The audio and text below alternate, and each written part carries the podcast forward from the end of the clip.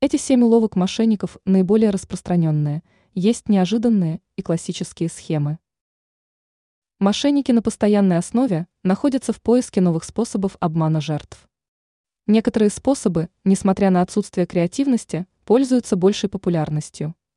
Мы предлагаем обратить внимание на несколько методов, которые воры применяют наиболее часто из-за простоты и надежности. Давайте обратим внимание на эти уловки. Какие способы обмана применяются чаще всего? Вот несколько вариантов. Звонок от сотрудника банка или из правоохранительных органов. Нельзя переводить деньги на безопасные счета никому вообще.